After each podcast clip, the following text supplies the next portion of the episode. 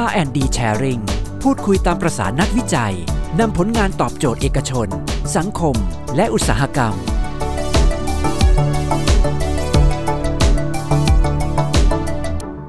วัสดีครับ ท่านผู้ฟังทุกท่านนะครับ ที่รับชมผ่านช่องทาง NASDA สวทชแฟนเพจ Facebook Live นะครับรวมถึงท่านที่ฟังอยู่ผ่านการถ่ายทอดสัญญาณเสียงไปยัง Clubhouse สายซีนด้วยนะครับ กับกิจกรรม R&D Sharing งานวิจัยไทยสู้ภัยโควิดนะครับ วันนี้เรากลับมาพบกันเป็นตอนที่ 10 นะครับ ซึ่งถือเป็น EP สุดท้ายของซีซั่นนี้นะครับ เกี่ยวกับการต่อสู้กับโควิดนะครับ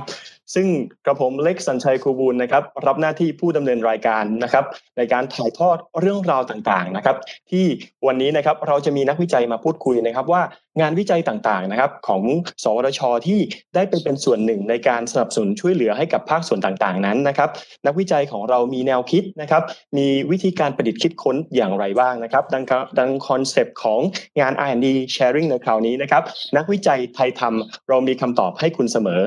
นะครับซึ่งณตอนนี้นะครับท่านใดที่รับฟังอยู่นะครับผ่านช่องทาง Facebook นะครับอยากให้ทุกท่านได้กดไลฟ์กดแชร์นะครับเพื่อร่วมในการแชร์นะครับช่องทางไปยังเพื่อนๆเรานะ เพื่อนๆของเรานะครับที่จะสามารถรับฟังเรื่องราวดีๆนะครับผ่านทางช่องทาง Facebook Live นะครับหรืออีกหนึ่งช่องทางก็คือทางช่องทางของ Clubhouse สายซีนนะครับซึ่งหลายๆท่านนะครับที่อาจจะพลาดการรับชมนะครับใน9 episode ที่ผ่านมานะครับก็สามารถรับฟังนะครับรับชมย้อนหลังผ่าน n a s d a Podcast ในแอปพลิเคชัน Spotify นะครับหรือผ่านช่องทางของ n a s d a YouTube ได้อีกด้วยนะครับซึ่งเราจะเห็นว่าแม้ในปัจจุบันนะครับในเรื่องราวของโควิดเนี่ยสถานการณ์เอออาจจะเห็นว่ามีแนวโน้มของผู้ติดเชื้อลดลงบ้างครับแต่เราก็ยังพบว่ายังมีผู้ป่วยนะครับในแต่ละวันนะครับ ถึงอย่างไรความเสี่ยงของการแพร่เชื้อนะครับในสถานการณ์ปัจจุบันยังมีอยู่มากพอสมควร ซึ่งเราเองอาจจะไม่สามารถคาดการได้ถึงแนวโน้มนะครับว่าการแพร่ระบาดนี้จะยุติในเวลาใกล้ได้หรือเปล่านะครับ ดังนั้นหนึ่งในกลยุทธ์ที่สำคัญนะครับมาก ๆเลย ที่เราไม่สามารถละเลยได้ในขณะนี้นะครับก็คือมาตรการลดความเสี่ยงนะครับ ซึ่งทุกท่านเองก็สามารถที่จะดูแลตัวเองในการที่จะลดความเสี่ยงได้นะครับ แล้วก็มาตรการในการที่จะดูแลการติดเชื้อของบุคลากรด่านหน้า หรือผู้ป่วยนะครับที่จำเป็นที่ต้องเข้ารับบริการจากสถานพยาบาลนะครับ แล้วเราจะทำอย่างไรที่จะไม่ให้เกิดการแพร่กระจายของเชื้อโรคได้นะครับ ในวันนี้นะครับ R&D Sharing นักวิจัยไทยสู้ภัยโควิดนะครับเราจะมาเล่าถึง e n s p h e r e หมวกแรงดันบวกลบนะครับ ซึ่งเป็นนวัตกรรมเพื่อลดการแพร่กระจายเชื้อด้วยแนวคิดนะครับ ประกอบง่ายผลิตได้เร็ว ราคาไม่แพงสู่การใช้งานเป็นอุปกรณ์ส่วนบุคคลอุปกรณ์ส่วนบุคคลที่สะดวกนะครับน้ำหนักเบา และสามารถควบคุมการกลับมาใช้ซ้ำได้นะครับ และในส่วนของกิจกรรมในวันนี้นะครับที่มีขออภัยนะครับ และก็ในส่วนวันนี้นะครับ เราก็จะได้พบกับนักวิจัยนะครับ ซึ่งเป็นหัวหน้าทีมนะครับที่ผลักดันให้เกิดตัวของนวัตกรรมดีๆ เหล่านี้ขึ้นมานะครับหมวกแรงดันบวกลบนะครับ นวัตกรรมเพื่อลดการแพร่กระจายเชื้อนะครับ ซึ่งเป็นผลงานภายใต้การดูแลของดรไพศาลขันชัยทิศนะครับ หัวหน้าทีมวิจัยเข็มระดับนาโน กลุ่มวิจัยวัสดุตอบสนองและเซ็นเซอร์ระดับนาโนนาโนเทคสวทช นักวิจัยไทยทำเรามีคำตอบให้คุณเสมอนะครับ แล้วเราจะมาร่วมพูดคุยกับดรไพศาลสวัสดีครับสวัสดีครับสวัสดีครับสวัสดีครับครับครับดรไพศาลขออนุญาตเรียกดรโอแล้วกันนะครับ เพื่อเพื่อความเป็นกันเองในการพูดคุยกันในวันนี้ ครับเรียกอย่างอื่นก็ได้ครับ ครับผมครับดรโอครับ ช่วงสถานการณ์โควิดนะครับ ช่วงนี้การทำงานเป็นอย่างไรบ้างครับ เมื่อเปรียบเทียบกับช่วงปัจจุบันช่วงในอดีตที่ไม่มีสถานการณ์โควิด เข้ามาเป็นปัจจัยสำสำคัญครับเออจริงๆเออเราทำงานเป็นเออกำเออสร้างกำลังการผลิตหมวกนะครับ มาตั้งแต่เดือนเมษายนแล้วนะครับ แล้วก็เนื่องจากว่าเราประพฤติตัวเป็นดังเช่น เออโรงงานแล้วนะครับ เพราะฉะนั้น เราก็มีมาตรการเพิ่มเติมมาอย่างค่อนข้างเข้มข้นนะครับ เพราะว่าอย่างอย่างตอนนี้เนี่ยผมไลฟ์จากห้องที่เป็นห้องผลิตเลยนะครับ ก็ต้องขออนุญาตใส่มาสก์นะครับเพราะเพราะว่ากันว่าใส่มาสก์ครึ่งหนึ่งเนี่ยมันดูดีกว่านะครับภาษาครับก็คือว่าเป็นมาตรการตอนนี้ผมอยู่ในห้องที่ผลิตเนี่ยครับก็เป็นมาตรการทั่วไปเลยนะครับ ที่จะต้องสวมใส่อุปกรณ์ป้องกันนะครับ เพื่อที่หนึ่งแล้วก็ป้องกันการติดกันระหว่างในห้องเองนะครับ แล้วก็อาจจะมีการปนเปื้อนเชื้อกับหมวกออกไปนะครับ แต่อย่างไรก็ตามนะครับตัวลักษณะการทำงานเนี่ยจริง ๆ มันก็ยังหนักเหมือนเดิมนะครับมันมันไม่เคย มันไม่เคยเบาแต่เพียงแต่ว่า ผมว่ามันมีขั้นตอนที่มันชัดเจนมากยิ่งขึ้น แล้วก็มันมีการคำนึงถึงอ่าโปรดักที่มันจะเกิดขึ้นในอนาคตด้วยนะครับ จริงๆ เราเป็นแลบที่ใช้ตัว ISO 13485รุมมาตั้งแต่แรก เพราะฉะนั้นโปรโตคอลเหล่านี้ครับ เราก็ได้นำมาใช้จริง ๆ ก็ตอนนี้แหละครับ ครับอืมครับผมก็เป็นโอกาสที่ดีของทางทีมเองนะครับ ได้มีการที่ทำระบบมาตรฐานตั้งไว้ตั้งแต่ต้นด้วย แล้วก็สภาวะขุดโควิด เข้ามาก็ถือเป็นการที่ได้ทดลองทดสอบการใช้มาตรฐานนะครับ การใช้ตัว ISO เข้ามาควบคุมการทำผลงานนะครับ ขอเข้าสู่คำถามแรกที่สำคัญเลยครับด้านหลังเราจะเห็นนะครับแบ็กดรอปจะมีรูปหมวกขึ้นมานะครับ อันนี้น่าจะเป็นนะครับน่าจะเป็นหนึ่งในตัวของภาพที่แสดงถึงตัวของนวัตกรรมในวันนี้นะครับ ก็เลยจะถามว่าในเหตุนะครับ หรือว่าตัวของแรงบันดาลใจครับ ที่ดรไพศาลและทีมเนี่ยได้ทำการคิดค้นนะครับ ประดิษฐ์นวัตกรรมหมวกแรงดันบวกลบนี้ขึ้นมาเนี่ยเกิดจากอะไรครับครับ ก่อนอื่นนะครับ มันไม่ใช่ไม่ใช่แบ็กดรอปนะครับ มันคือคือผลิตภัณฑ์จริง ๆ นะครับ ที่เราเป็นพเนินทนทึกแล้วนะครับก็ตอนนี้เนี่ยที่ต้องมาอยู่ในห้องนี้เพราะว่ามันมีเรียงไว้มาแล้วน้องๆก็บอกว่าสวยดีนะครับถ้าเดี๋ยวกลับไปที่คำถามแป๊บหนึ่งครับ ผมขออภัยที่ผมเอ่อดิสแทรกบ่อยหน่อยคือเอ่อประเด็นอย่างนี้ครับ ก็คือว่าเมื่อประมาณผมจำได้ว่าประมาณช่วงที่โควิดเริ่มเริ่มระบาดตอนแรก ๆ นะครับ เราสังเกตเห็นหลายอย่างนะครับ ที่มันเกิดขึ้นกับสังคมไทยนะครับ โดยเฉพาะสังคมนักวิจัยอย่างเราก็คือว่า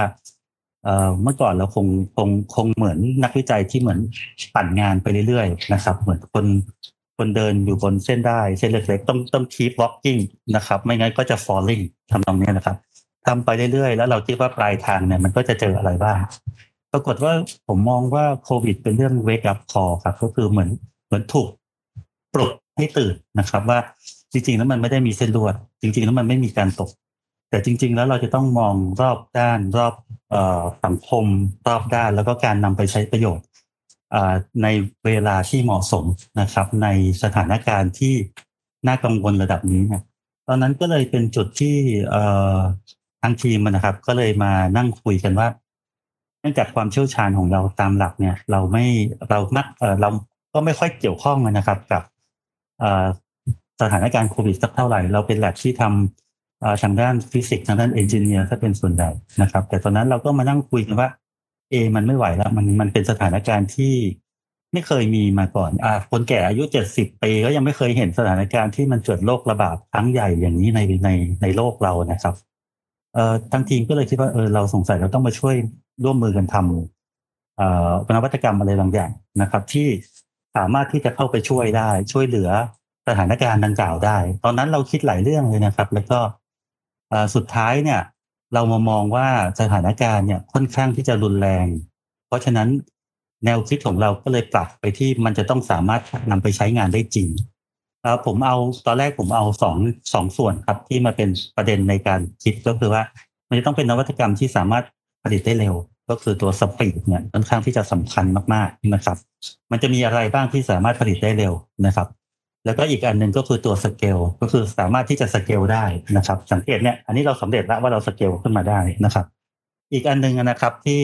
ที่สำคัญที่สุดด้วยซ้ำนะครับ แต่ต้องมาเป็นที่หลังก็คือว่าเราต้องทำการพัฒนาตัวต้นแบบตัวนวัตกรรมให้เสร็จก่อนแล้วถึงนำไปทดสอบนะครับ แต่เป็นแต่เป็นเรื่องพวกนี้การทดสอบแบบนี้ผมเรียกว่า standard แล้วกันเนาะ ก็คือมีอยู่สามหลักครับ speed scale standard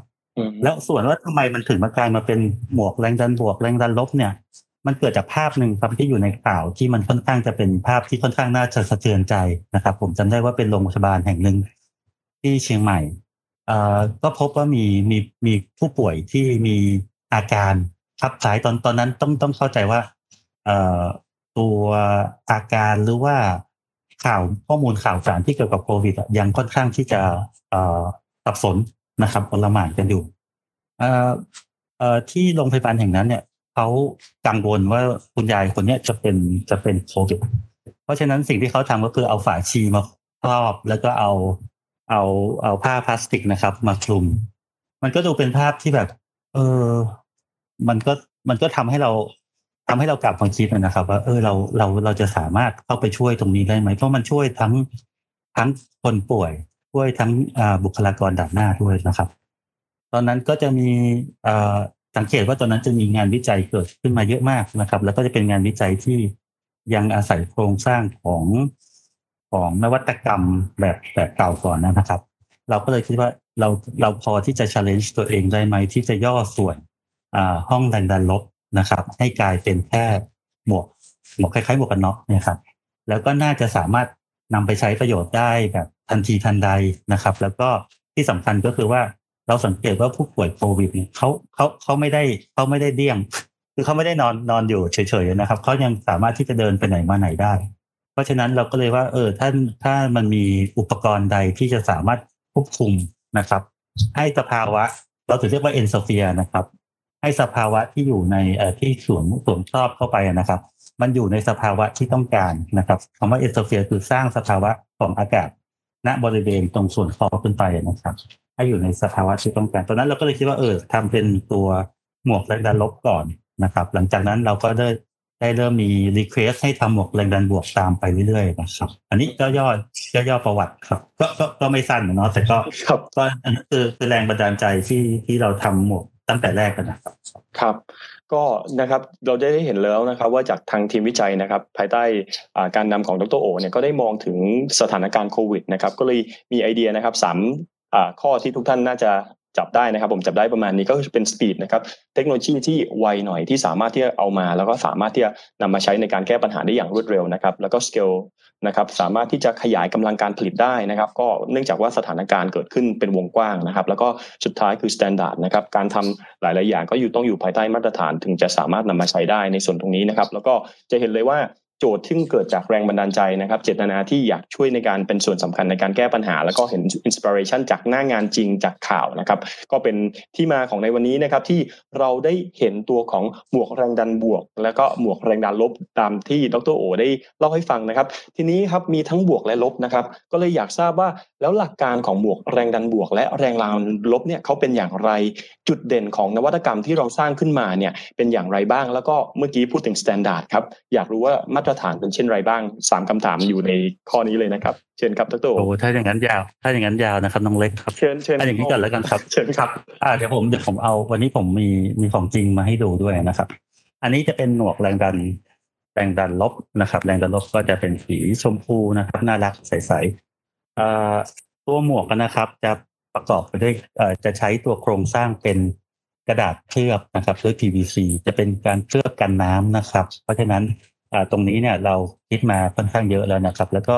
เป็นการสร้างจากกระดาษแค่แผ่นเดียวนะครับ ก็คือเห็นเป็นรอยพับนะครับ จริงๆ ไม่มีรอยต่อนะครับจะเป็นการใช้กระดาษ 60 เซนคูณ 90 เซนนี่แหละครับ ที่หาซื้อทั่วไปได้นี่แหละครับ กระดาษใช้กระดาษแข็งเลย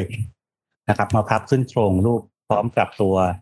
ตัวเอ่อตัวเฟสชิลตัวเนี้ยนะครับ หลักการนะครับสำหรับหลบแรงดันลบเนี่ยตามตามชื่อเลยครับ จริง ๆ จริง ๆ ถ้าจะชื่อจะถูกต้องจริง ๆ มันควรจะเรียกว่าหมวกความดันนะครับ แต่จริง ๆ ตอนนั้นเนี่ย มันเราเราตั้งใจเรียกว่าเป็นแรงดันเนี่ยเพราะว่าเราอาศัย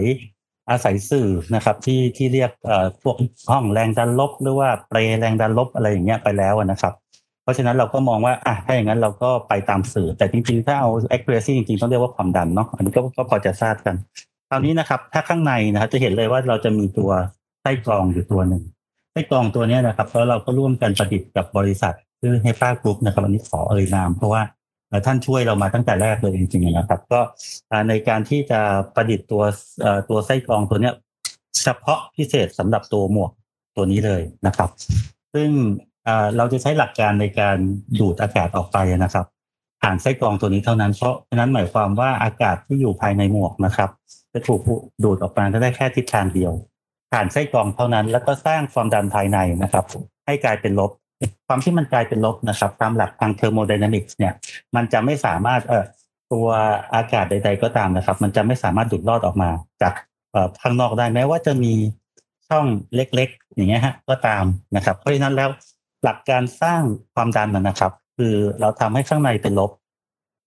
เชื้อต่างๆ ที่มันจะดูดลอดออกมา มันจะไม่สามารถดูดลอดออกมาได้ จะมีก็แค่อยู่ทางเดียวนะครับ ก็คือทางฟิลเตอร์นะครับ ในทางกลับกัน นะครับ ตัว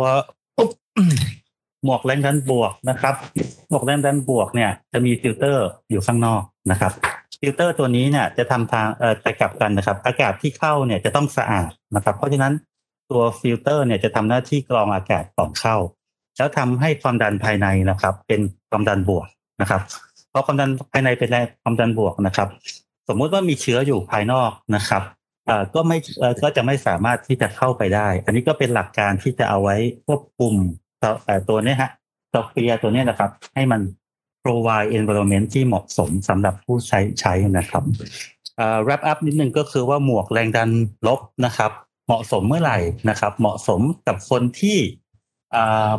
มีอาการนะครับ หรือสงสัยว่าเป็น PUI นะครับ หรือว่าเป็นเป็นคนที่ติดเชื้อนะครับ หรือเพิ่งหายจาก จากจากการเป็นโควิดนะครับ แล้วจำเป็นนะครับที่จะต้องเข้าไปอยู่ในสถานสถานที่ที่ถือว่าสะอาด เช่น ผู้ป่วยที่จะต้องเข้าไปในอ่อเอ่อลิฟต์ นะครับ หรือผู้ป่วยที่จะต้องเข้าไปในเอ่อเอ่อวอร์ดโรงพยาบาลต้องเดินผ่านต้องอะไรอย่างเงี้ยครับ อันนั้นน่ะจำเป็นสำหรับแรงดันลบนะครับ ส่วนแรงดันบวกเนี่ย จะมีอุปกรณ์เทียบเทียมนะครับ เรียกว่า PAPR ที่คุณหมอใช้อยู่แล้วนะครับ แต่เราตั้งใจนะครับ ที่จะจะผลิตขึ้นมาสำหรับอุปกรณ์เอ้บุคลากรด่านหน้านะครับ เนื่องจากว่ายังไงฮะเอ่ออันนี้อันนี้ก็เป็นเรื่องที่เราสะท้อนในในในภาพข่าวอีกนะครับ เราติดตามข่าวเยอะแล้วเราก็ เห็นว่าจริงๆ แล้วมันมีคนอยู่ๆ ก็ใส่ PAPR ไปชุดคลุมเต็มเลยนะครับ แล้วใส่ PAPR ในทีวีนะครับ แล้วปรากฏว่า เอ๊ะ คนรอบข้างเขาไม่มี เพราะฉะนั้นอันเนี้ยเป็นเรื่องที่ค่อนข้างอันตรายนะครับ เพราะว่าการที่จะใส่อุปกรณ์ป้องกันอย่างเงี้ย เราควรจะต้องให้การใส่การใช้งานเนี่ยครอบคลุมเนาะ เพราะฉะนั้นเราก็เลยคิดว่าเอออุปกรณ์ตัวเนี้ยก็ไปจะขาดแคลนนะครับ สุดท้ายเมื่อกี้มีคำถามเรื่อง standard นะครับ อย่างที่บอกกันนะครับว่ามันจะมีความซับซ้อนอยู่นิดนึงก็คือว่าอุปกรณ์ตัวนี้จะเป็นนวัตกรรมที่ค่อนข้างใหม่นะครับถือว่าใหม่เลยแหละถ้าเซิร์ช Google เราก็ขึ้นเป็นเจ้าแรกๆนะครับเอ่อเพราะฉะนั้นแล้วเนี่ยมันยังไม่มีมาตรฐานที่เอามาควบคุมอย่างตรงไปตรงมานะครับ เพราะฉะนั้นเราใช้การเทียบเคียงครับเทียบเคียงก็คือว่า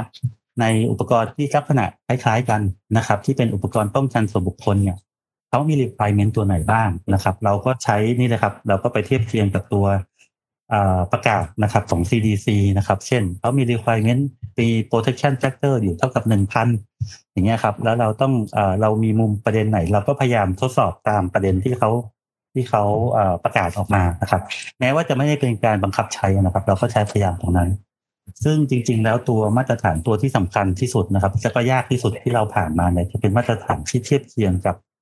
การวัดในห้อง clean room นะครับ อันนี้ก็ต้องขอบคุณบริษัทที่มาช่วย ช่วยว่าเราวัดนะครับ เพราะว่าตรงตรงนี้เองเนี่ยเขาต้องเขาต้องเซต environment แล้วก็เซตอุปกรณ์ของเขาให้ใหม่เลยนะครับ เพราะว่าเขาก็ไม่เคยวัดอุปกรณ์ที่เป็นลักษณะเป็นหมวกเอ่อ helmet ทำนองนี้นะครับอันนี้เองเนี่ยเราก็ไปผ่านมาตรฐานตัวนั้นมา แล้วเราก็ได้อ่าการทดสอบที่ในมุมของแง่ของเอ่อ filter leakนะครับ filter leakage กับ filter integrity นะเราก็ผ่านมานะครับ ไม่ได้ผ่านครั้งแรกนะครับ จริงๆ ไม่ได้ง่ายอย่างที่คิดนะครับกว่าจะผ่านถึงจุดนี้เนี่ยค่อนข้างค่อนข้างต้องส่งไปหลายรอบเลยครับ นอกจากนั้นนะครับ เราก็มีได้ความร่วมมือจากพี่ไกรสรนะครับจาก PTEC นะครับ ก็ช่วยมาแนะนำนะครับ ว่ามันควรจะมีการทดสอบอะไรเพื่อจะทำให้มันเกิดความมั่นใจ เมื่อจะนำไปใช้กับภายในโรงพยาบาลนะครับ ไม่ว่าจะเป็นการต้องอการทดสอบด้านด้านไฟฟ้านะครับ ด้านการแผ่รังสี นะครับ อันนี้เนี่ยก็ได้ผ่านการทดสอบที่ PTEC แล้วนะครับยังเหลืออยู่แค่ item เดียวที่เรายังแก้อยู่ก็คือว่ามันเหมือนจะมีรังสีอะไรความความความถี่ของคลื่นวิทยุเล็กๆนะครับออกมาจากเครื่อง controller นะครับเอ่อตรงซึ่งตอนนี้เรากำลังปรับแก้อยู่นะครับ ส่วนมาตรฐานอื่นใด เช่นเอ่อมาตรฐานเกี่ยวกับทางด้านวัสดุเราก็ทำเยอะเลยนะครับ เพราะว่า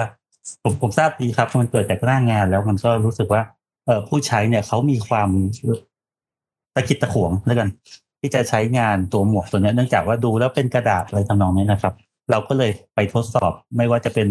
การป้องกันน้ำนะครับ การป้องกันละอองไอจามนะครับ แล้วก็การที่จะป้องกันแก๊สที่จะดิฟฟิวส์ออกมาได้ เราทดสอบทีเราทดสอบทั้งระบบนะครับ อันนี้ก็เหมือนจะพยายามตอบสั้น ๆ แต่ก็ยาวจนได้นะครับเราก็ขออภัย ขขอบคุณครับ น่าจะเป็นประเด็นที่น่าสนใจมากๆเลยนะครับ ว่าเอ๊ะจากการที่เราได้เห็นเลยนะครับ ว่าในส่วนของมาตรฐานทั้งหลายในการพัฒนาในส่วนของหมวกแรงดันบวกและแรงดันลบเนี่ยก็ค่อนข้างที่จะต้องเข้าสู่ทั้งในเชิงของวัสดุการใช้งานไส้กรองนะครับทดสอบเชิงไฟฟ้านะครับ ดังนั้นก็สิ่งที่มาตรฐานทั้งหลายที่กำหนดมาก็คือเพื่อเป็นเรื่องที่สำคัญในเรื่องของการดูแลความปลอดภัยนะครับ ให้กับทุกท่านในในการใช้งานนะครับ ซึ่ง ในส่วนของเมื่อกี้ครับได้ฟังทางดรโอแจ้งว่าในส่วนของตัวหมวกเองเองนั้นนะครับ เหมือนกับเป็นนวัตกรรมลักษณะเนี้ยเป็นครั้งแรกที่นี้จุดจุดเด่นเมื่อเปรียบเทียบกับนวัตกรรมที่คล้ายคลึงกันครับ จุดเด่นที่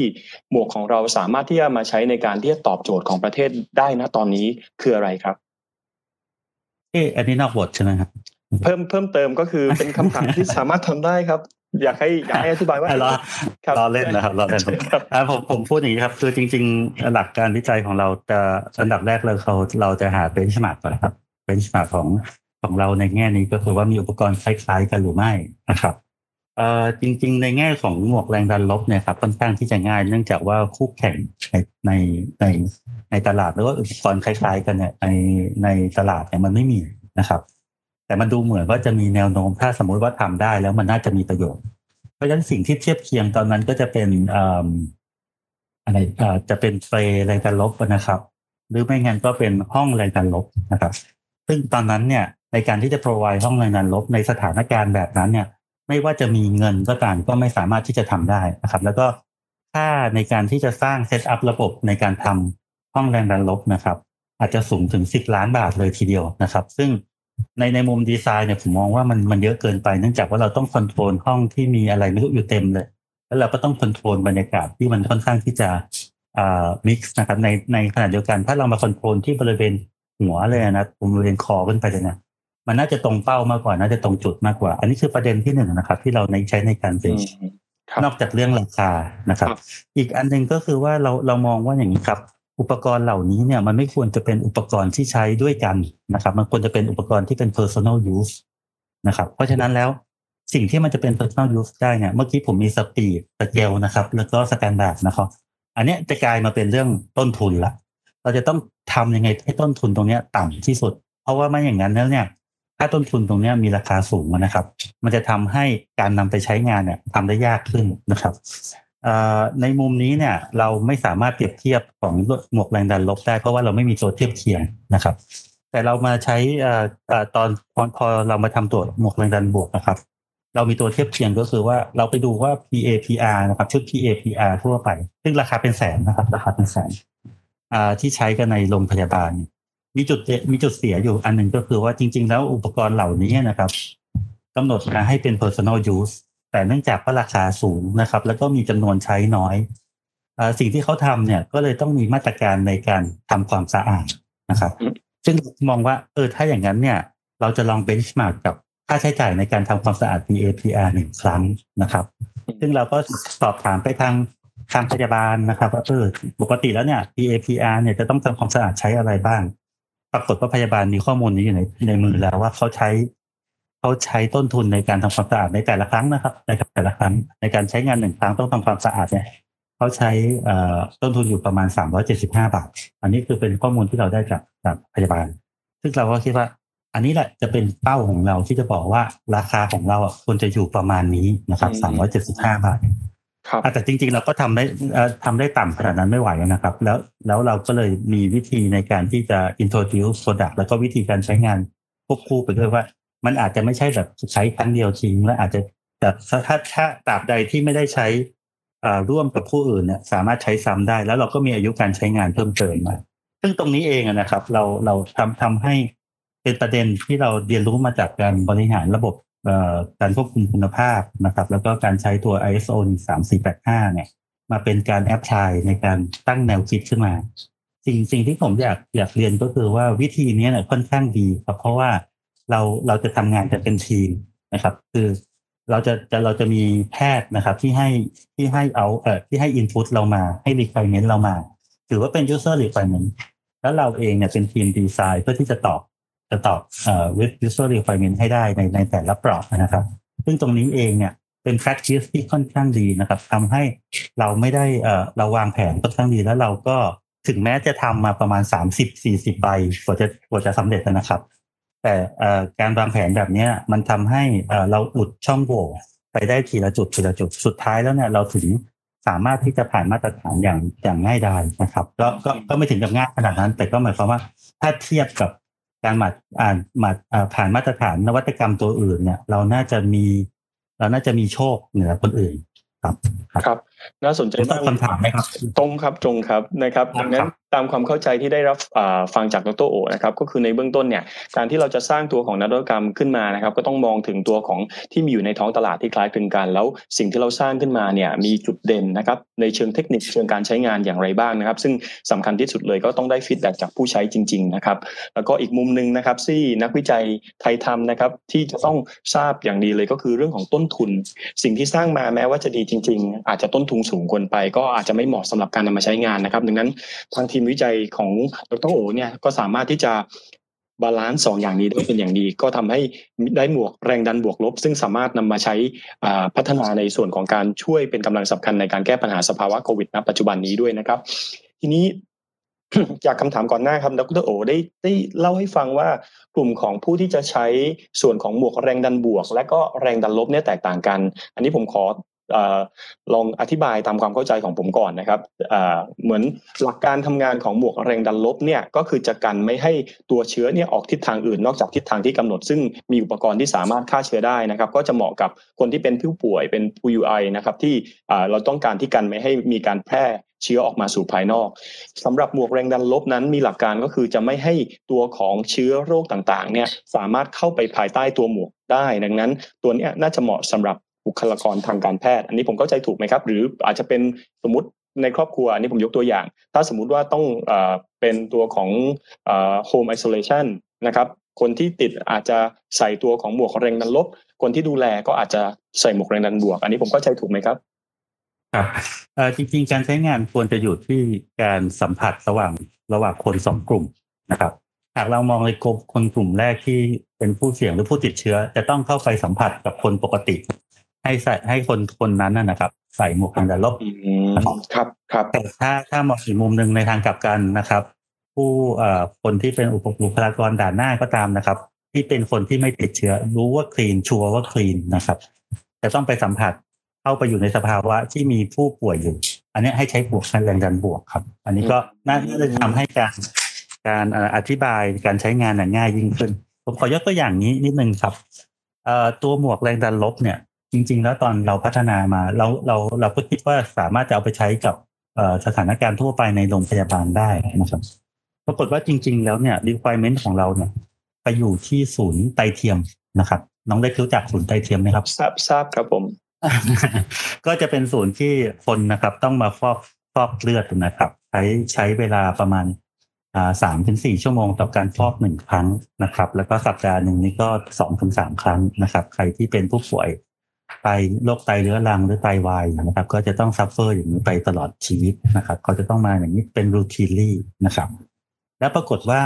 มีมี report ครับว่ามีการติดเชื้อ อันนี้เป็นเป็น report ที่เป็นเชิงสถิติจริงๆเนี่ยมีการติดเชื้อเนี่ยมันเป็น report ของต่างประเทศครับแต่คุณหมอนะครับ ก็เริ่มอันนี้คือผมผมเล่าให้ฟังคือคุณหมอที่มีพระคุณกับเรามากก็คือคุณหมอวิสิตนะครับ ที่อยู่ที่ท่านเป็นรองผู้อำนวยการนะครับสถาบันบำราศนราดูนะครับ ท่านเป็นหมอไตด้วย ท่านก็มองเห็นจุดนี้แล้วก็ท่านก็เลยแนะนำให้เราลองไปใช้ดู ปรากฏว่าอย่างนี้ครับปรากฏว่าการใช้งานในสถานการณ์อย่างนี้คือเราเราก็จะกำหนดให้บอร์ดบอร์ดเนี่ยเป็นเป็นสถานที่สะอาดใช่ไหมครับ เนื่องจากว่ามันไม่ควรจะมีโรคอยู่ ตอนนี้ผู้ป่วยที่จะต้องฟอกไตอะครับเขาจำเป็นต้องฟอกไม่ว่าเขาจะมีอาการไอกระออกแอกมาหรือว่าอาจจะติดโควิดมาก็ตามนะครับ ถ้าเขาไม่ฟอกเนี่ยเขาก็จะเขาก็จะอาจจะเสียชีวิตได้ เพราะฉะนั้นมันเป็นมันเป็นมันเป็นอะไรนะ สถานการณ์ที่บีบบังคับให้เขาให้ให้ศูนย์ไตเทียมนะครับ จะต้องฟอกไตให้ให้ผู้ป่วยที่เข้ามา เพราะฉะนั้นตรงนี้มีประโยชน์มากเลยครับ เพราะว่าสำหรับผู้ป่วยที่มีอาการเนี่ยเขาเอ่อที่ศูนย์ไตเทียมเนี่ยก็จะทำนำหมวกสงแดดลบนะครับของเราไปใช้ ซึ่งแบบนี้เองนะครับ มันทำให้ทั้งพยาบาลนะครับเขาก็บอกว่าเขามั่นใจมากยิ่งขึ้น เพราะว่าอย่างน้อยเนี่ยมีฟิลเตอร์ ที่มีประสิทธิภาพสูงเนี่ยกรองเอาอากาศที่ตรงอยู่ตรงนั้น และด้วยระยะเวลาที่เขาต้องเอ่อต้องอยู่นะครับ ตรงนั้นเนี่ยประมาณสามถึงสี่ชั่วโมงเนี่ยผู้ป่วยที่อยู่เตียงข้างๆนะครับ ก็สามารถมั่นใจได้ด้วยว่าจะเป็นเอ่อว่าเอ่อจะไม่จะปลอดภัยจากการที่จะต้องอาจจะติดเชื้อจากผู้ที่มาฟอกไตในเตียงข้างๆ จนสถานการณ์มันรู้สึกว่ามันทำให้มันมันมีความปลอดภัยกับสถานการณ์แบบนั้นมากยิ่งขึ้นนะครับ ตัวศูนย์ไตเทียมก็เลย ก็เลยออกวิธีการบริหารจัดการการใช้หมวกเลยครับ ศูนย์ไตเทียมเนี่ยเขามีอยู่สามสิบเตียงนะครับเขาใช้ตัวเอ่อตัวนี้ที่ผมลืมเล่าไปเขาใช้ตัว controller controller ซึ่งซึ่งใช้ซ้ำได้สมมติหมายความว่า ระหว่างคนเนี่ยสามารถแชร์ตัว controller ได้นะครับ แต่ไม่สามารถแชร์ได้พร้อมกันนะครับ คือ คือเอ่อสามารถแชร์ร่วมกันได้เฉยๆคราวนี้เนี่ยเราเขาก็เอาหมวกหมวกเราไปสามร้อยใบนะครับ แล้วก็ใช้กับ controller สิบเออสามสิบตัวกับเตียงสามสิบเตียงเขาสามารถ handle ผู้ป่วย ที่จะต้องมาฟอกไตเทียมนะเออมาฟอกเลือดนะครับจำนวนสามร้อยสามร้อยรายได้ ซึ่งอันนี้เนี่ยก็เป็นการต่อยอดที่เรารู้สึก เรารู้สึกภูมิใจที่เราไม่ถอย เพราะว่าก้าวก้าวแรกวันนั้น เราเราก็ไม่รู้ว่าจะมาถึงจุดนี้ได้นะครับ แต่ก็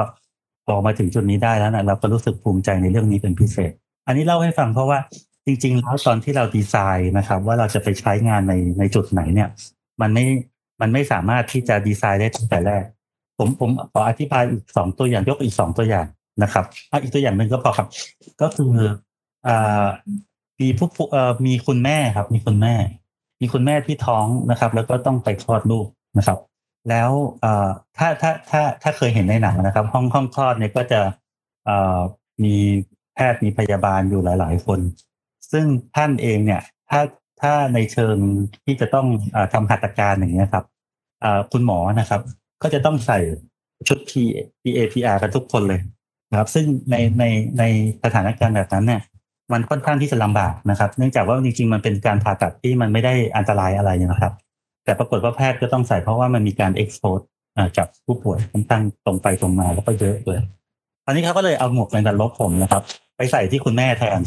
นะครับ เพราะฉะนั้นเขาโทษโทษนะครับเขาก็จะบอกว่าคุณแม่เนี่ยแหกปากได้เลยค่ะ เพราะว่าเขาไม่กลัวแล้ว เพราะว่ามันมีตัวตัวหมวกแรงดันลบนะครับ ในการที่จะสกรีนอากาศตอนที่คุณแม่หายใจออกมาก็ก็นำไปใช้ในสองที่แล้วนะครับ ก็อันนี้ก็เป็น feedback ที่เราไม่ได้ดีไซน์ไว้ตั้งแต่แรกแต่ก็คุณหมอก็ช่วยเราคิดอย่างเงี้ยครับอันนี้ก็ก็ก็น่าจะช่วยทำให้เห็นภาพมากยิ่งขึ้นนะครับ ว่าการใช้งานหมวกแรงดันลบแรงดันบวกเนี่ยเป็นยังไงครับ ครับ น่าสนใจมาก ๆ เลยทีเดียวนะครับ ก็คือจากการคิดมาตั้งแต่ต้นในส่วนของแอปพลิเคชัน เช่นในเรื่องของการนำไปใช้ในสถานที่นะครับ ศูนย์บำบัดไตนะครับ แล้วก็ในส่วนของการใช้ในห้อง ผ่าตัดคลอดห้องคลอดนะครับ อาจจะไม่ได้อยู่ในแผนของทีมวิจัย แต่ว่าพอได้ในส่วนของตัวผลิตภัณฑ์มาใช้ แล้วได้ feedback จากทาง user ก็ได้มีการนำไปใช้ได้จริง ทีนี้จากคำถามก่อนหน้านะครับ ที่ดรโอบอกว่าเอ๊ะก่อนจะมาเป็นหมวกปัจจุบันเนี่ยทำมาประมาณ 30-40 ใบ อยากรู้ครับว่าโมเดลปัจจุบันที่มีการนำมาใช้งานเนี่ยเป็นเขาเรียกเป็นโมเดลนะครับเป็นเวอร์ชันเป็นรุ่นที่เท่าไหร่ครับ แล้วอยากให้เล่าที่มาที่ไปตั้งแต่โมเดลแรกจนถึงตัวเนี้ยว่าเส้นทางในน้องๆในทีมการทำงานในทีมเป็นอย่างไรบ้างครับคืออ่าจริง ๆ ถามโมเดลล่าสุดเป็นเท่าไหร่นี่เราเราเลิกนับแล้วนะครับ เราก็เลยเพราะว่าเราทำเยอะมากผมผมผมมีตัวนี้อยู่ข้างๆนะครับ อันนี้เป็นเวอร์ชั่นแรกครับ เวอร์ชั่นแรกสวมไปอย่างนี้นะสวมหัวไปอย่างนี้เลยครับคือจริงๆอะ ตอนนั้นเราคิดว่าเป็นอะไรที่สวมใส่ง่าย เราเรียกว่างอบนะครับ เราเรียกว่างอบแรงดันลบแรงดันบวกแรงดันลบทำนองนั้นนะครับอะอันนี้จะเป็นเหมือนภูมิปัญญาไทยนิดนึงใช่ไหมครับ เรายังเก็บไว้อยู่เลยนะครับ เพราะเราจะได้แบบเอ่อมาขำตัวเองทีหลังว่าเออเมื่อก่อนออกแบบไปได้ยังไงทำนองนี้นะครับเอ่อเวอร์ชันหลังๆนะครับ ก็จะเป็นเวอร์ชันที่เราเน้นตอนแรกจริง ๆ เราเน้นเอ่อ concept แรก ๆ เนี่ย เราเน้นการทำการประดิษฐ์ ที่ใครๆก็สามารถที่จะประดิษฐ์ได้ประกอบได้ครับถ้าจะสังเกตว่าเวอร์ชันนี้เป็นเวอร์ชันสำคัญอีกเวอร์ชันหนึ่งที่เรายังไม่ทิ้งนะครับ เราจะเก็บมาทำมาใช้ในอนาคตถ้าเป็นไปได้คือจะเป็นเวอร์ชั่นที่เกิดจากกระดาษนะครับ แล้วก็พับผ่านเข้าด้วยกัน แล้วก็ง่ายมากเลยครับ การประกอบแล้วก็ประหยัดพื้นที่ แต่ปรากฏว่าคุณหมอเขาก็บอกว่าเออเนี่ยมันดูเหมือนจะมีช่องว่างเยอะไปหน่อยนะครับแต่เดี๋ยวยังไงดูผมจะจะเอาตัวเนี้ยเข้าเข้ามาเป็น เป็นหมวกแรงดันบวกในอนาคตนะครับ อันนี้ก็เป็นเวอร์ชั่นที่เราที่เราเด่นๆที่เรานึกถึงนะครับ จนมาถึงสุดท้ายเนี่ยครับอยากเห็นข้างหลังเนี่ยอันนี้เดี๋ยวผมพยมเนี่ยครับ ที่เราทำขึ้นไปจนถึงข้างบนเนี่ย อันนี้เป็นเวอร์ชั่นล่าสุดที่ที่เราทำมานะครับ ซึ่งจริง ๆ ส่วนประกอบหลัก ๆ เลยนะครับ ก็จะมีถงหมวกนะครับ แล้วก็จะมีตัวตัวนี้นะครับ ตัวสำคัญก็คือตัวเอ่อตัวพัดลมที่จะมีตัว HEPA filter สองส่วนตัวนี้นะครับ ซึ่งสองส่วนนี้นะครับ ใช้แล้วทิ้งนะครับ กรณีนี้ก็คือใช้ส่วนบุคคลเมื่อครบเมื่อครบสองสัปดาห์ให้ทิ้งเลยอย่างเงี้ยนะครับ ซึ่งก็จะมีเรากำหนดอายุการใช้งานไว้เนื่องจากว่าวัสดุไม่ใช่วัสดุคงทนถาวรนะครับ อันนี้ก็จะเป็นลักษณะการใช้งาน ซึ่งอีกส่วนหนึ่งที่ผมให้โชว์ให้ดูเมื่อกี้ก็คือเป็นตัว controller ตัวนี้เนี่ยกว่าจะมาเป็นเวอร์ชั่นทำนองนี้ได้นะครับ ผ่านผ่านร้อนผ่านหนาวมาเยอะมาก ผ่านการคิดผ่านการดีไซน์มาแบบแบบเอ่อ จากที่ไม่มีแบบแผนจนต้องทำให้มีแบบแผน แล้วก็ทิ้งแบบแผนแล้วก็มาคือการดีไซน์แบบที่ลึกที่ด้านแล้วก็ต้องต้องต้องอาศัยระยะเวลาที่รวดเร็วพอสมควรนะครับ ซึ่งอันนี้เราเราได้ input จากหลายท่านเลยครับ อันนี้อย่างเช่นตัว controller นะครับขอบคุณพีเทคครับที่ที่ช่วยเราเยอะมาก แล้วก็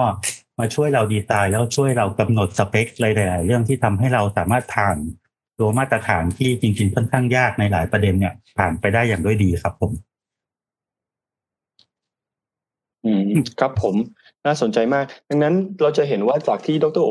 เล่าให้ฟังนะครับ ก็คือจากตั้งแต่ตั้งแต่ต้นเนี่ยจนถึงการพัฒนาเป็นตัวปัจจุบันก็มีการเปลี่ยนแปลงการนำเข้าการปรับแนวคิดนะครับ ในส่วนของส่วนต่างๆ ที่ทำหมวกแรงดันบวกและก็หมวกแรงดันลบครับ อยากให้แชร์ครับว่าอุปสรรคที่สำคัญมาก ๆเลยที่เกิดขึ้นตั้งแต่กระบวนการคิดออกแบบนะครับ อาจจะคำถามแรกก่อนแล้วกันตั้งแต่ วันแรกที่คิดออกแบบอยากจะทำหมวกแรงดันลบจนถึงปัจจุบันเนี่ยใช้เวลายาวนานแค่ไหน แล้วก็อุปสรรคสำคัญที่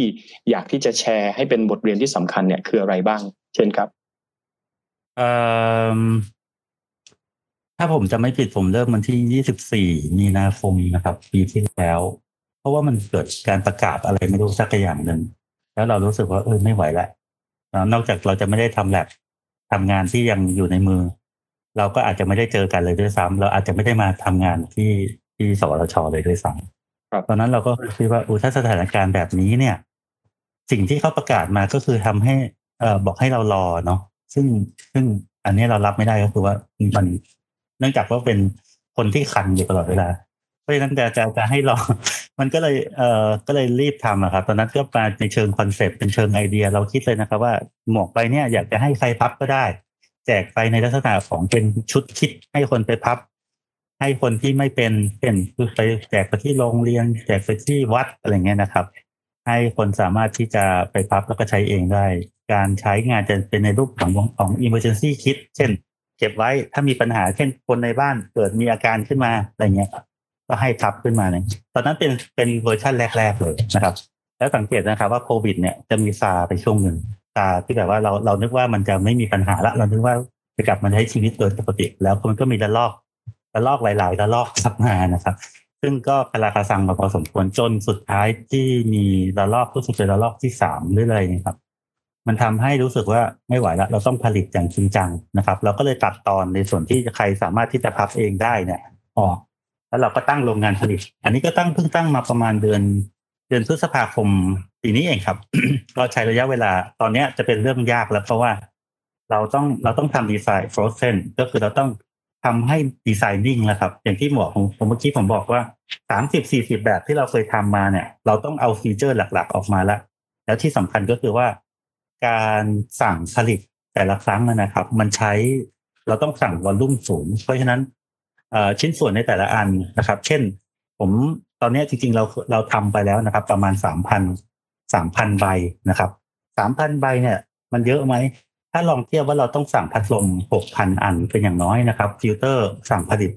อ่าสามพันห้าร้อยอันเป็นอย่างน้อยอย่างเงี้ยครับก็ค่อนข้างที่จะต้องมีการวางแผนดีไซน์การ production ค่อนข้างค่อนข้างรัดกุมซับซ้อนนะครับ ประกอบกับลักษณะในการจัดซื้อซึ่งเป็นโครงสร้างเดิมของ ของหน่วยงานของรัฐภาครัฐเนี่ย ก็มักจะไม่ค่อยเอื้อตรงนี้ครับ เป็นเรื่องที่เราต้องวางแผนล่วงหน้าอย่างอย่างอย่างอย่างรุนแรงอย่างชัดเจน แล้วก็มีจุดเสี่ยงในหลายจุดครับ เช่น จริง ๆ เราเราเคยเจอปัญหาอยู่เรื่องหนึ่งเอ่อเราใช้ตัวฟิลเตอร์ที่เราซื้อมาจากเอทีนะครับ แล้วปรากฏว่าอย่างนี้ครับ ปรากฏว่าตอนแรกเนี่ยเราซื้อมาจำนวนวอลลุ่มน้อย แล้วมันปรากฏว่ามันใช้ได้เนาะ ใช้ได้ก็เอ้ยดีไม่มีปัญหาอะไร ปรากฏว่าพอวันที่เราสั่งวอลลุ่มหนึ่งพันชิ้นมาเนี่ย ปรากฏว่าตก QC กับทั้งหมดเลยครับ แล้วเราเคลมแทบจะไม่ได้เลย อันนี้ก็เป็นปัญหาแบบใหญ่มากๆตอนนั้น ซึ่งกว่าจะข้ามข้ามอ่าข้ามผ่านปัญหานี้ได้ครับ ก็ต้องใช้การดีไซน์เข้าไปแก้ในหลายจุดเลยนะครับ ตลอดจนเราคิดว่าเออไอตัวฟิลเตอร์ซึ่งเป็นองค์ประกอบหลักเนี่ยเราปล่อยให้ใครคนอื่นทำไม่ได้แล้วแหละ เราเราก็เลยไปคุยกับทางบริษัทนะครับ ที่เขาเป็นคนผลิตตัวตัวแผ่นแผ่นกรองตัว HEPA filter มาช่วยเราในการดีไซน์หน่อย ซึ่งก็ก็คือสถานการณ์โควิดดูเหมือนจะมีจะมีแต่ปัญหา มีความยากมีความซับซ้อนอยู่หลายประเด็นนะครับ แต่ที่ที่ดีที่สุดในโควิด คือมีแต่คนช่วยครับ แล้วไม่ว่าเราจะทำอะไรก็ตามห้างร้านนะครับเขาช่วยเราหมดเลย เช่น เขาช่วยเลื่อนคิวให้เขาช่วยเอ่อพิมพ์หมวกนะฮะให้เราเป็นอันดับแรกๆเลยนะครับ แล้วก็ช่วยสร้าง เอ่ออะไรนะเอ่อช่วยประดิษฐ์ช่วยคิดช่วยอะไรเนี่ย เยอะมากเลยนะครับ แล้วก็ที่สำคัญบางที่ให้ฟรีด้วย บางที่ลดราคาให้ด้วย ผมมองว่าปัญหาเนี่ยมันมีอยู่แล้ว มันเป็นเรื่องทั่วไปครับ แต่ที่เซอร์ไพรส์ก็คือน้ำใจคนไทยเนี่ยที่มาช่วยแก้ปัญหาเนี่ย อันนี้เซอร์ไพรส์มากแล้วเราก็เลย มันก็เลยสอนเราเลยนะครับ ว่า จริง ๆ เราไม่ควรจะกลัวปัญหา เพราะว่ามันจะมีคนมาช่วยเราอยู่แล้ว ไม่ว่าจะไม่ไม่ว่าจะเป็น way ใด way หนึ่งนะครับ ถึงทุกวันนี้เนี่ยก็เลยคิดว่า เอ่อเอ่อหลักการที่จะพัฒนาตัวหมวกที่ผ่านมาเนี่ย สอนสอนเราได้เยอะเลยว่า ปัญหาเนี่ย ที่เราคิดว่าแก้ไม่ได้เนี่ย จริง ๆ แล้วเนี่ย ถ้าเราลองลองถอยมาสักก้าวหนึ่งเนี่ยเดี๋ยวจะมีคนกลับเข้ามาช่วยเองอันนี้ผมผมต้องพูดตรงๆเพราะว่า ตัวอย่างเงี้ยครับ ตัว product ที่มันเป็นตัว HEPA filter ทำนองนี้เนาะมันไม่ได้มีอยู่ในท้องตลาด เราก็ต้องไปหาคนที่ทำแล้ว แล้วที่สำคัญก็คือมันต้องมาฟิตกับตัวที่เราออกแบบด้วย ไม่น่าเชื่อนะครับ ว่ามีคนช่วยเราได้ แล้วก็ที่สำคัญก็คือบริษัทตัวนี้เออที่มาช่วยเราตรงนี้เองนะครับ ก็ยังเห็นความสำคัญแล้วก็ให้ความกรุณาสุดท้ายเนี่ย ท่านก็มาไลเซนซิ่งตัวหมวกทั้งสองใบสองสองรุ่นเนี่ยนะครับ ไปผลิตเพื่อจำหน่าย นะครับ ซึ่งตอนนี้เนี่ยขั้นตอนก็อยู่ในการอ่า transfer technology ด้วยนะครับ ไม่ทราบว่าเอ่ยชื่อบริษัทได้ไหมครับ ก็อาจจะโฆษณาให้หนึ่งสามารถพูดได้ครับ สามารถพูดได้ครับที่บริษัทเอ่อ Wellnet Innovation and Beyond นะครับ ซึ่งอันนี้ต้องกราบขอขอบคุณเลยครับครับ ครับผม ก็จะได้เห็นเลยนะครับว่าณปัจจุบันเนี่ยคือเหมือนที่ดรโอนะครับพี่โอของเราได้เล่าให้ฟังว่าปัญหาก็เกิดขึ้นได้ทุกสเต็ปแหละโดยเฉพาะนะครับในขั้นตอนของการทำ larger scale นะครับการสั่งของบางอย่างตก QC แต่สุดท้ายแล้วเนี่ยก็จะต้องเจอปัญหาแล้วก็หาทางแก้นะครับ แล้วก็สิ่งที่สำคัญมากๆเลยคือตลอดระยะเวลาของการพัฒนาตัวของผลิตภัณฑ์ตัวนวัตกรรมเนี่ยมี partner ที่ดี มีคนที่เข้ามาช่วยเหลือนะครับ เพื่อที่จะ ร่วมกันแก้ปัญหาได้ตลอดเวลาครับทีนี้ในส่วนของนะครับในส่วนของช่องทางออนไลน์นะครับ Facebook Live ตอนนี้เริ่มมีคำถามเข้ามาแล้วนะครับ ดังนั้นผมขออนุญาตดึงนำคำถามนะครับ จากทางผู้รับฟังทางช่องทางของ Facebook Live เข้ามาถามก่อนในช่วงนี้นะครับ ท่านใดท่านอื่นที่รับฟังอยู่นะครับหากมีคำถามเพิ่มเติมสามารถที่จะพิมพ์เข้ามาถามได้เลยนะครับ ทางทีมงานจะนำคำถามเข้ามาถามสดๆกับดรโอนะตอนนี้ผมขออนุญาต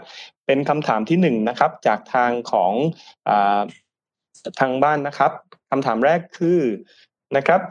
ตัวของหมวกนะครับ แรงดันนี้สามารถทำความสะอาดได้ไหม ใส่นอนได้ไหม ครับดรครับ ครับเอ่อเอาคำถามแรกก่อนนะครับทำความสะอาดได้ครับ เราก็ใช้การเอ่อใช้ผ้า ทุบ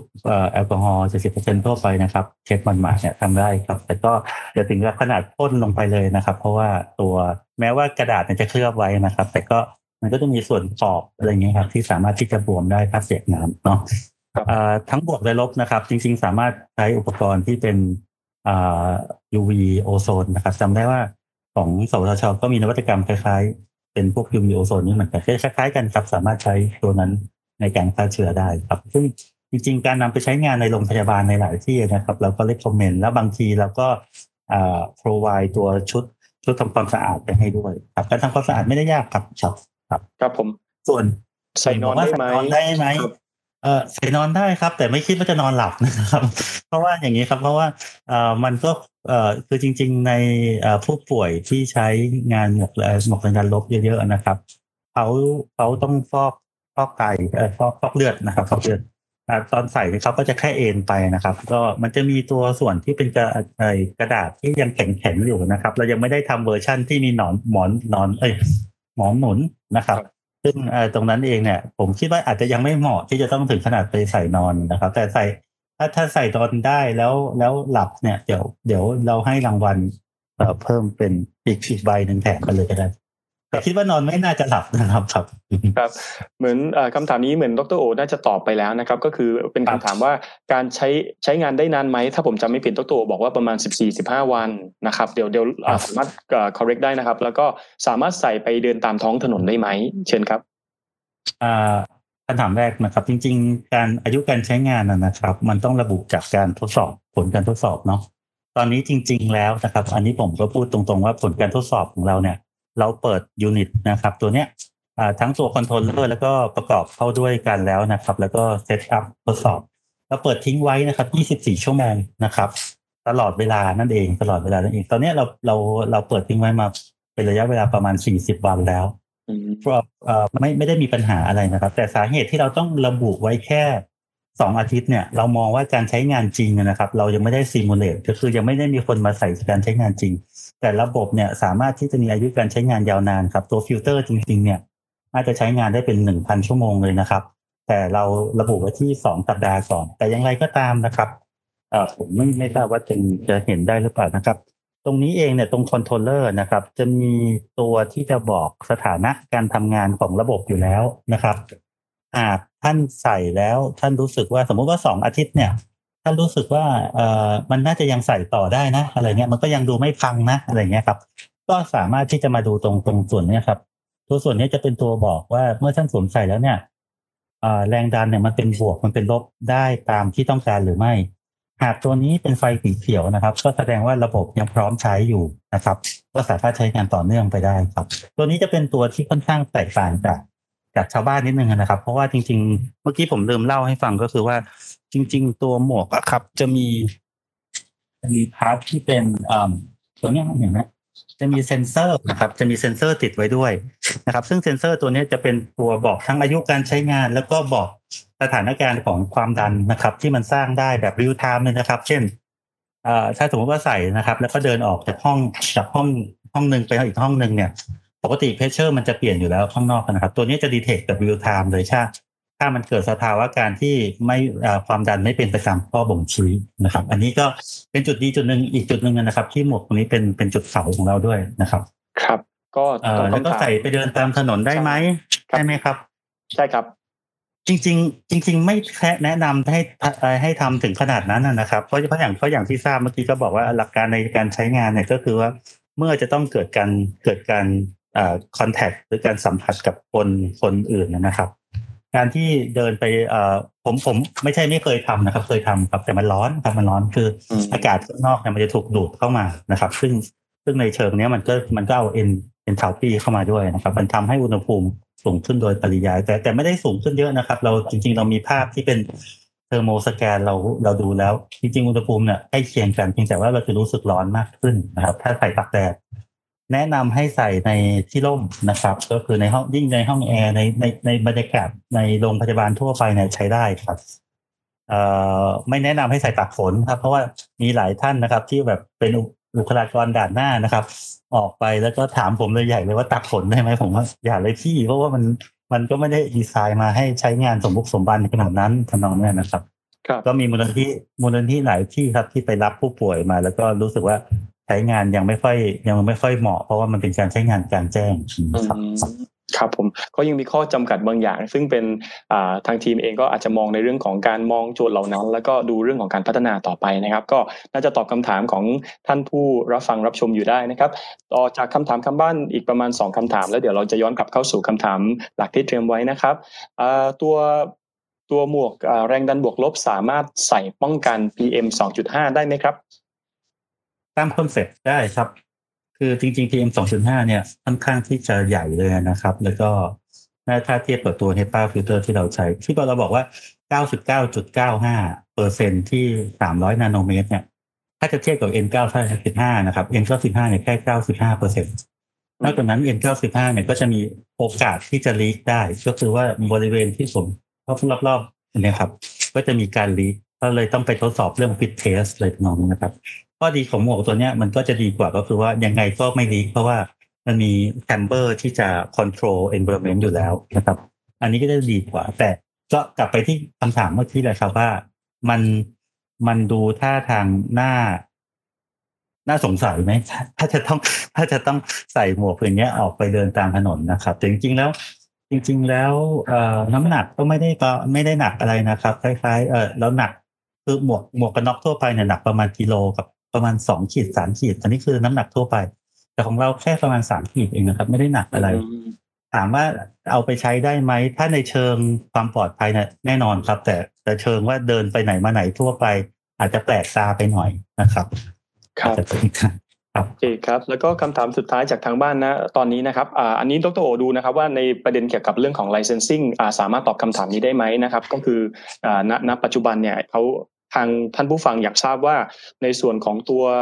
ฟิลเตอร์นะครับราคาแพงไหมแล้วก็โดยภาพรวมนะครับ เมื่อกี้อาจจะมีการเกริ่นคร่าวๆมาแล้วราคาเท่าไหร่นะครับอันนี้อ่าสามารถที่จะถ้าถ้าสามารถที่จะตอบอาแบบออนไลน์ได้ก็ตอบได้ แต่ว่าถ้าสมมุติว่าท่านใดสนใจแล้วเป็นคำถามที่เชิง licensing ที่เกี่ยวข้องนะครับ อาจจะอาจจะให้โทรติดต่อในทางทีมเป็นการส่วนตัว อันนี้ดรโอมองว่ายังไงครับเชิญเลยครับอะตอบได้ครับตอบได้เช่นครับคือผมมองว่าอย่างนี้ครับ คือราคา ราคาฟิลเตอร์เนี่ยมันไม่สามารถที่จะระบุได้ตอนนี้นะครับ เพราะว่าจริงๆแล้วมันเป็น system ที่เราที่เราขายนะครับ เราขายทั้ง system นะครับ เราขายทั้ง system หมายความว่า ตอนตอนตอนสองสัปดาห์เนี่ยทำลายทำลายทั้งหมดทั้งหมดนะครับทำลายทั้งหมดเอ่อเพราะฉะนั้นแล้วไม่จำเป็นต้องเปลี่ยนฟิลเตอร์นะครับถามว่าผลิตเองได้ไหมประเทศไทยยังผลิตตัว material ไม่ได้นะครับ ต้องนำเข้าจากมาเลเซียหรือว่าจีนนะครับ แต่ส่วนที่จะมาพับเป็นจีบจีบขึ้นโฟมขึ้นรูปอย่างเงี้ยฮะที่เห็นเป็นชิ้นเนะครับ ผลิตในไทยครับ ราคาต้นทุนผมจำไม่ได้ขออภัยนะครับ แต่ถ้าถามว่าราคาทางซิสเต็มที่จะที่จะขายเนี่ยอ่าตอนนี้เนี่ยมีบริษัท Wellness Innovation Beyond นะครับเขารับไปแล้วเนี่ยแล้วเขาไปตั้งราคาขายอยู่ที่ 600 บาทครับต่อหนึ่งอัน ซึ่งก็ถ้าเทียบกับราคา N95 นะครับ ก็เอ่อ ก็จะมีราคาสูงกว่านะครับ แต่ก็สามารถใช้งานได้นานกว่านะครับ แล้วก็เอ่อมีประสิทธิภาพในการเอ่อป้องกันฝุ่นเนี่ยได้สูงกว่า N95 คือเขา95เปอร์เซ็นของเราเนี่ย99.995ครับ อืมครับผมขอบคุณมากครับ ดังนั้นน่าจะทราบนะครับไอเดียคร่าวๆแล้วนะครับสำหรับหลาย ๆ ท่านที่สนใจนะครับ ก็สามารถที่จะเอ่อมาเยี่ยมชมนะครับ เว็บไซต์ของ สวทช ได้ แล้วก็สามารถที่จะพิมพ์คำถามสอบถามมาได้นะครับ ในช่วงเวลาประมาณ 3-4 นาทีสุดท้ายของช่วงเวลานี้นะครับก็จะมีคำถามเพิ่มเติมให้กับทางดรโอครับว่า หลังจากที่ได้พัฒนาตัวของนวัตกรรมตัวนี้มาแล้วนะครับดรโอได้มีการกล่าวในในช่วงคำถามที่ผ่านมาในหลาย ๆคำตอบว่ามีการนำไปใช้ในการผู้ป่วยที่มาบำบัดไตนะครับอ่าสำหรับหญิงตั้งครรภ์นะครับในห้องคลอดอันนี้นะครับอยากทราบว่าตกลงแล้วณปัจจุบันนะครับบวกแรงดันบวกแรงดันลบของเราเนี่ยนำไปใช้ที่สถานที่ใดบ้างนะครับ แล้วผลตอบรับเป็นอย่างไรบ้างครับ ตอนนี้เรามีสถานพยาบาลนะครับ แล้วก็หน่วยงานที่รับรับมอบของเราไปนะครับจำนวนทั้งสิ้น 45รายนะครับ ทั่วประเทศนะครับครับซึ่งเอ่อส่วนใหญ่นะครับ ก็จะ request กลับมาว่าอยากจะได้เพิ่มนะครับ ซึ่งในในกรณีที่บทบาทของเราตอนนั้นเป็นเอ่อทำเพื่อบริจาคเนี่ยก็จะมีลิมิตบ้างเล็กน้อยนะครับ ที่ไม่สามารถที่จะให้จำนวนมากได้นะครับอ่า แต่จำนวนหมวกทั้งสิ้นนะครับ จากบอกว่า 40กว่าที่สี่กว่าเออ40กว่าที่เนี่ยเราไปแล้วกี่กี่ใบนะครับ ตอนนี้ยอดล่าสุดน่าจะอยู่ที่ประมาณ 1,500 ใบนะครับเป็นหมวกอย่างเงี้ย1,500 ใบครับนะครับแล้วก็มี controller อีก แต่เราสอบถามไปมากกว่านั้นครับ เช่นบริเวณเอ่อผู้ที่ใช้งานเราเยอะๆ แล้วก็ศูนย์ใกล้เคียงนะครับ เขาบอกว่ามีการใช้งานมากกว่า ตอนเนี้ยรวมไปแล้วนะครับ มากกว่า 6,000 ครั้งอืมหมายความว่าผมเข้าไปช่วยในการป้องกันอ่า ไปช่วยเสริมแล้วกันนะครับ ไปเชื่อมช่วยเสริมให้เกิดลดการติดเชื้อระหว่างบุคคลเนี่ย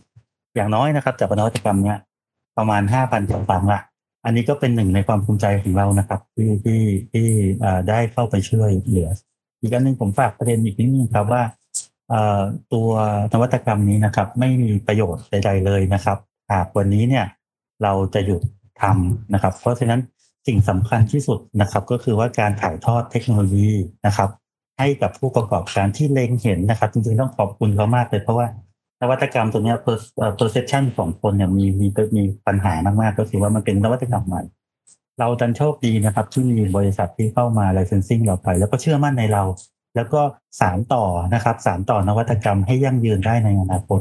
จุดนี้นะครับ เป็นจุดที่ยากที่สุดตั้งแต่จริง ๆ ไม่ใช่แค่สำหรับนวัตกรรมนี้เลยเนาะ จริงๆมันตั้งแต่ชีวิตการทำงานมาเลยครับ ว่าจะมีผู้ประกอบการท่านใด มารับมือแตะมือต่อยอดผลงานวิจัย แล้วก็นำไปสู่ให้กลายเป็นผลิตภัณฑ์ ใช้งานได้จริงใน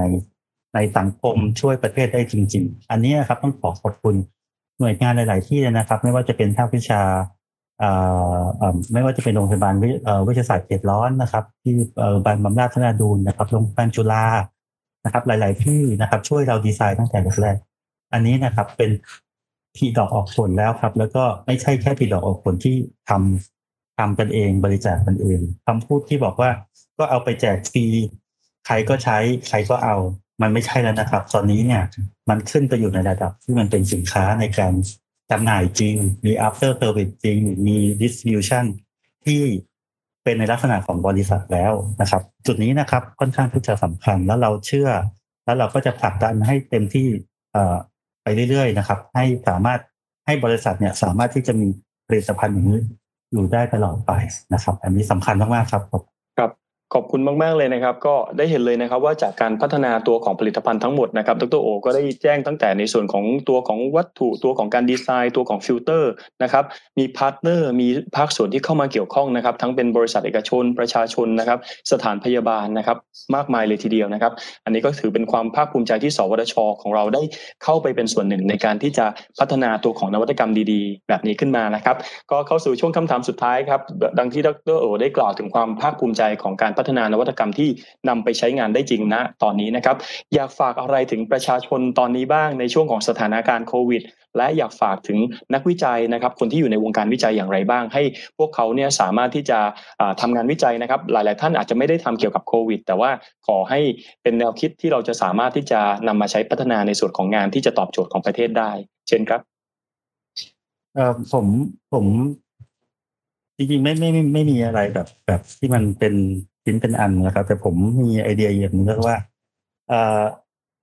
ถ้าเรารอเนี่ย เราจะไม่รู้เลยว่าอีกหน่อยมันมันมันจะไปถึงจุดไหนกันได้นะมันเป็นการการเสี่ยงดวงไปหน่อยนะครับ แต่ผมเชื่อว่าทุกท่านมีประโยชน์นะครับ ไม่ว่าจะอยู่ในฟังก์ชันใดฟังก์ชันหนึ่งนะครับ เพราะฉะนั้นเขาคำว่าเรารอเนี่ย เรามักจะรอรอให้อะไรรอให้พร้อมใช่ไหมจริงๆเราไม่เคยพร้อมนะครับ เราต้องสู้ทั้งทั้งที่เราไม่พร้อมนี่แหละครับนวัตกรรมต่างๆ เหล่านี้นะครับ จะรอให้พร้อมมันก็ไม่ทันละ จะรอไม่ให้พร้อมมันก็เกิดการสูญเสียเสียหายไปตั้งเท่าไหร่ละมันก็ไม่คุ้มที่จะทำตอนที่มันช้าเกินไปแล้ว เพราะฉะนั้นสิ่งที่ผมอยากจะฝากไว้ก็คือว่าอย่างนี้ครับหากเรามานั่งนั่งคุยกันดีๆแล้วเรามานั่งมองอปัญหาร่วมกันนะผมเชื่อนะครับว่าทุกปัญหาสามารถแก้ได้แม้จะเป็นปัญหาระดับโลกขนาดโควิดนี้ก็ตามนะครับ เพียงแต่ว่า บางทีอาจจะต้องถอยหลังกันสักก้าวหนึ่งนะครับ แล้วก็นั่งฟังเสียงของแต่ละส่วนภาคฝ่ายให้มากกว่านี้นะครับ อันนี้อยากจะฝากไว้ไว้ไม่ว่าจะอยู่ ไม่ว่าจะสวมหมวกไหนนะครับ ผมว่าตรงจุดนี้สำคัญมากที่สุดเท่าที่เอ่อเท่าที่คิดออกตอนนี้นะครับ ครับผมก็ขอบคุณทางดรโอมากๆนะครับ ก็ในช่วงเวลานี้นะครับ ก็เป็นช่วงเวลาที่สำคัญนะครับ ที่โควิดเป็นสิ่งที่มาเป็นปัจจัยหนึ่งที่ทำให้เรารู้สึกว่าเเรายังขาดอะไรเราต้องต้องแก้อะไร เราต้องช่วยเหลืออย่างไรกันนะครับ ก็เป็นเกียรติของพวกเราเป็นอย่างยิ่งนะครับ ในวันนี้นะครับในช่องทางของ Facebook Live ของเรานะครับ ก็น่าจะ มีการพูดคุยประมาณนี้ครับ เดี๋ยวดรโอจะอยู่กับเราต่อนะครับใน Clubhouse ไซซีนนะครับ ท่านใดที่ยังไม่ได้เข้าห้อง Clubhouse นะครับ หรือท่านใดที่อยู่ใน Facebook Live ตอนนี้แล้ว อยากที่จะมีโอกาสในการพูดคุยถามคำถามกับทางดรโอนะครับ อยู่ต่อกับเราอีกนิดนึงนะครับ ในส่วนของ Clubhouse ไซซีนนะครับสำหรับวันนี้นะครับ R&D Sharing นะครับงานวิจัยไทยสู้ภัยโควิดนะครับเรื่องราวของหมวกแรงดันลบลดการแพร่กระจายเชื้อโควิด -19 นะครับกับผมนะครับขอขอบคุณดรไพศาลขันชัยทิศ หัวหน้าทีมวิจัยเข็มหัวหน้าทีมวิจัยเข็มระดับนาโนนะครับกลุ่มวิจัยวัสดุตอบสนอง และเซ็นเซอร์ระดับนาโนนะครับนาโนเทคสวทชนะครับที่ได้ให้เกียรติมาเป็นแขกรับเชิญพิเศษนะครับมาร่วมมาร่วมแลกเปลี่ยนและให้ความรู้กับพวกเราในวันนี้นะครับ เราจะได้เห็นสาระต่างๆ มากมายนะครับ ที่เป็นประโยชน์นะครับในเชิงของแง่มุมของงานวิจัยที่นักวิจัยไทยทำนะครับ แล้วก็เป็นส่วนหนึ่งสำคัญที่พัฒนาตัวของ นวัตกรรมมาช่วยในการแก้ไขปัญหาที่เกิดขึ้นนะครับ กับความภูมิภาคภูมิใจของประเทศไทยของเราในการต่อสู้กับสถานการณ์การแพร่ระบาดของโควิด -19 นะครับ